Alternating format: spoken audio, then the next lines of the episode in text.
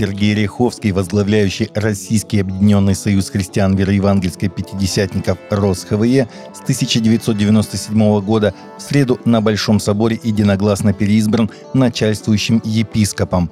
За выдвинутого Духовным советом епископа Сергея Васильевича Ряховского проголосовали единогласно все делегаты. Голосов против и воздержавшихся не было.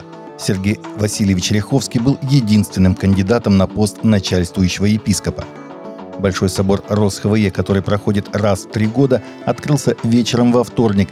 В среду в первой половине дня более 350 делегатов, из которых 291 имеет право голоса, выслушали доклад начальствующего епископа, его заместителей и главу экспертного совета.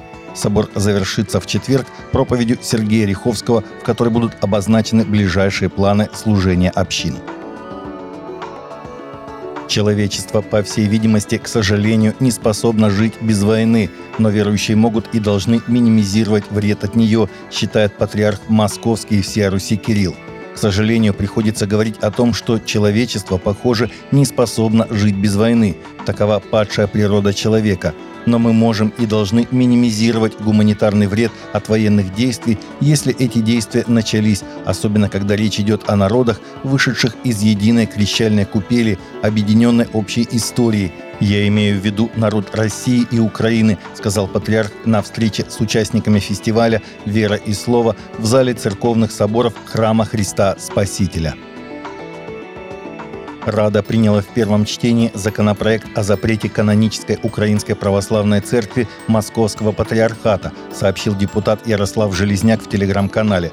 Законопроект 8371 о запрете религиозных организаций, связанных с Россией, принят в первом чтении за 267 депутатов, говорится в публикации – в нынешней редакции этот документ нарушает международные нормы свободы вероисповедания и может расколоть украинское общество, заявляли во Всемирном Совете Церквей. Самой УПЦ подчеркнули, что законопроект нарушает Конституцию Украины и Конвенцию по правам человека.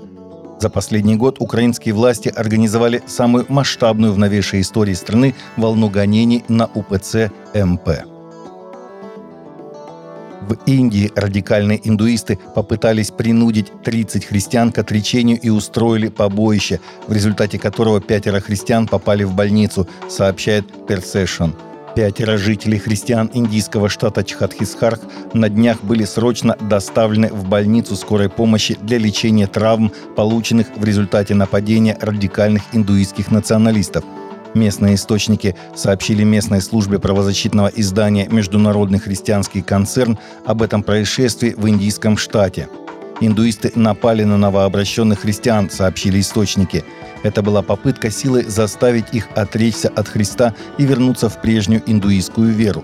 Христиан было 30 человек, их всех собрали в центре деревни и потребовали публично отречься от новообретенной христианской веры. Они категорически отказались, и тогда разъяренные индуистские националисты принялись избивать их палками и дубинами. Пятеро христиан получили серьезные ранения и были срочно доставлены в больницу. Монахини решили остаться в секторе Газа с теми, кто не в состоянии бежать, сообщает Christian Today – Сестры-монахини рассказали католической благотворительной организации «Помощь нуждающейся церкви», что есть пожилые люди и люди с ограниченными возможностями, которые не могут уйти. Многие больницы разрушены, и они нуждаются в лекарствах, рассказала сестра Набила. Мы не пойдем, у людей нет ничего даже самого элементарного. Куда им идти? Умирать на улице? У нас есть старики, сестры матери Терезы тоже здесь, люди с множественными инвалидностями и пожилые люди – Сестры останутся в своем монастыре, который находится на территории единственного католического прихода святого семейства в Газе и дает приют почти 150 католикам и 350 греко-православным христианам из близлежащих приходов. Отмеченный наградами христианский музыкант Тоби Мак рассказал, что он боролся с Богом после трагической смерти сына в 2020 году, но в конечном счете увидел, что его вера укрепилась, добавив, что он ближе к Богу, чем когда-либо. Семикратный обладатель Грэмми сказал Кристиан Хедлайнес и другим представителям СМИ на церемонии вручения премии Дав Эвертс на этой неделе, что современная христианская музыка – это не та беспощадная индустрия, какой ее считают некоторые люди – «Это прекрасная семья», — сказал он, прежде чем добавить, что он очень благодарен людям, которые окружали его и прошли с ним через переживание трагедии.